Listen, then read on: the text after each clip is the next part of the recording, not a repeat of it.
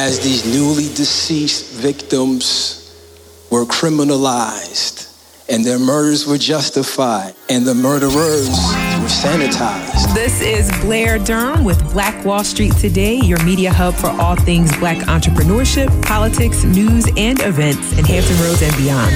When I say black, y'all say Wall Street. Black Wall Street. Black Wall Street. When I say black, y'all say Wall Street. Black. Name is comedian Allison Moore, and I want to introduce to you all the co founders of Black Brand. But you are going to have to do a whole lot better than what you just did for me. If you will, please come on and stand to your feet, and let's clap it up and clap it up and welcome the Mr. and Mrs. of the Hour, Mr. Bashir and Blair Durham. Greetings, greetings, greetings, greetings. You want this here? Thank you. Was not expecting that. Thank you so much, Allison. Just a few words as we are getting started. Greetings to each of you. Uh, many of you know, and some of you don't know, that Black Brand was founded uh, just three short years ago. Uh, we, we got started in 2016 with a mission to undergird and to strengthen the black entrepreneurship community. Um, and so, in, in that time, those three years, we've been working to do just that. We've been focused really on collaborations with uh, organizations such as those that are represented in this room. Um, and with all of your help, I believe we can move the needle. I'm really excited about that tonight. Okay, husband, this is really my husband's baby. I'm just helping give birth to it. Funny. Um, I am profoundly privileged and certainly honored to be here with you all tonight in this space and in this moment. I want to say good evening and hello. I am Bashiri Durham, the co-president and co-founder of Black Brand, Hampton Roads' regional Black Chamber of Commerce. I have the esteemed honor and privilege to be married to one of the most hardworking, innovative, beautiful, professional, efficient, proficient, erudite, superwoman who is delectably and deliciously mine. Figured I better make my claims publicly. um, and I'm just honored and just really privileged to be a part of her life and to watch her evolve into this powerhouse of a woman right before our eyes, a force really to be reckoned with. And she's only getting started. This is just the beginning for her. And so, what an incredible honor and a privilege. And I'm not so naive as to think that, as capable as she is, that this kind of a great work gets done but all by herself. And so I, I want to extend certainly my deepest gratitude and appreciation for all of you who have played an instrumental role in seeing to the success of this incredible weekend. I want to applaud you. I want to say salute to you for your tireless efforts and your commitment to all of the wonderful happenings that have occurred heretofore. Now, I've got to be the most envied person in the room, I'm sorry, because I have the most profound view as I stare into this beautiful audience and I look and I see, and the only descriptive terms that come to mind readily is this is a beautiful and powerful display of resplendent shining and effervescence and glowing and glistening and glimmering, cascading waves of black diamond excellence. And you should give yourselves an applause. And, um, and I think it's fitting that I be very prudent and I be very cautious and careful with what I'm about to share with you very briefly. I remember why we founded Black Brand. I can recall the work my wife and I started prior to what you now know today as Black Brand. It was everyday activism. And I remember we founded it in the wake of a series of unconscionable, senseless, and unnecessary murders of unarmed black men, women, and children. I remember being inundated with a sense of powerlessness and desperation and depression and feeling very despondent. I remember feeling angry. I remember feeling anxiety. I remember feeling afraid. In the midst of all those heavy emotions, I remember the trepidation according with my wife and I's contemplation of bringing children into this very confused context of a world. We have three beautiful children. We have an older daughter and we have two very young sons.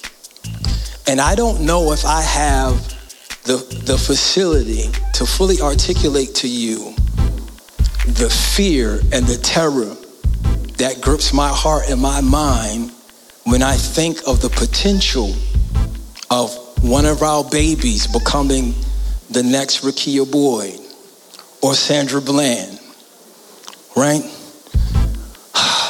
Tamir Rice or Trayvon. When I think of the list that could go on and on and on, unfortunately, time would fail if I had to name the names.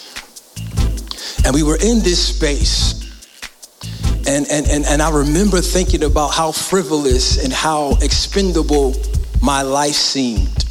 That I could be extinguished behind a misunderstanding somehow connected with an illogical fear inextricably joined to the complexion of my skin. I remember the pain. And I remember sitting with my wife as we watched miscarriages of justice as these newly deceased victims were criminalized and their murders were justified and the murderers were sanitized. And that kind of heaviness can mess with your sanity if you allow it. So I remember my wife and I, we decided that we had to be very poignant in how we dealt with the madness that surrounded us. And we could succumb to and become apathetic as a result of the anxiety and the fear and the feelings of worthlessness and not having value. But we decided that we could do something powerful, that we could do something meaningful and that we can do something that was legacy worthy. And so we started that first work, everyday activism.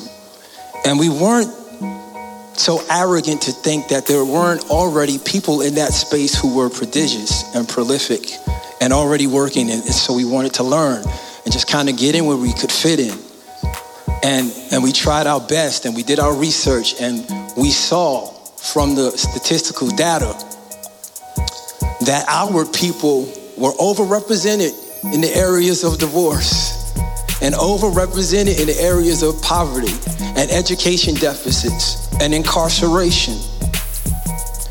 And we concluded that many of the problems and the issues that affronted us were not going to be mitigated and we're not going to be resolved and we're not going to be remedied unless we found a way to mobilize our economic import. And it was from that revelation that we gave birth to what you now know today as Black Brand.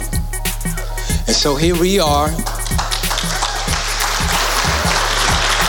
I'm sorry. Three years and some change later, and we're only at the, the early flowering and the early budding of something that's going to be astoundingly great. And I just believe in what we started. And I just want us to keep in mind why Black Brand exists. We exist to be a voice for the voiceless, an advocate for those who are in need of advocacy. We exist perhaps for those persons who could not afford the price of admission into such an auspicious occasion as this. And as great as we look tonight, handsome and elegant, and arguably all the drip and the sauce that Hampton Roads has to offer is in this room right about now. I'm gonna dust my own shoulder off on that. We look great. But as wonderful as that is, I want us to keep at the forefront of our minds who it is that we are working for. And we're working for those people who have very callously and who have with calculation been relegated to nothing more than faceless statistical data. And I want us to remember the love of why we're doing what we're doing. And I don't mean just the warm and fuzzies. I mean the kind of love that makes you get out of bed when you'd rather sleep in. The kind of love that calls you to discipline when you rather overindulge in a vice of your choice the kind of love that says you need to tell your ego to shut up so that the collective interest and good of the people that you're connected to and the community that you're called to can benefit and come to full fruition. And it is from that vantage point and that definition and that perspective of love that I can say with all sincerity that I love each and every one of you who have assembled here tonight I respect your skill set, your gifting, your area of expertise, the fact that you saw value in us corralling all of our gifts together to serve our community. Just want to say to you that my wife and I, we didn't understand the behind the scenes sacrifices and costs and expenses that are accordant with this caliber of work.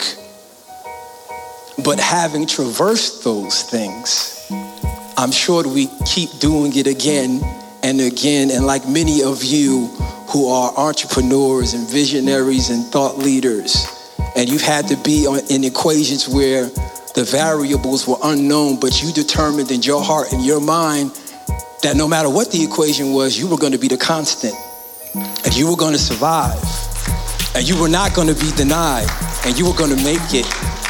And that's in the same ethic, in the same spirit that my wife and I are pressing forward.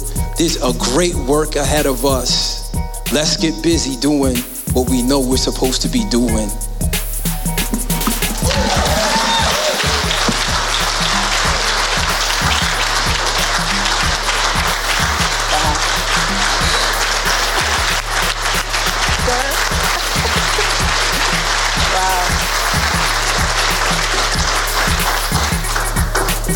Gave a speech like that at our wedding that just. Stay with us online at Black Wall Street Today on Facebook and Black Wall Street Today on Instagram. And then follow us on Twitter as well at BWS Today. We look forward to talking again next week. Have a wonderful week. I have said and I will continue to say that the most important priority for the black community is the black community not a particular political party. Phenomenal. Hey, yo, when I say black, you say Wall Street. Black, black Wall Street. When I say black, you say Wall Street. Black, black. When I say black, you say Wall Street.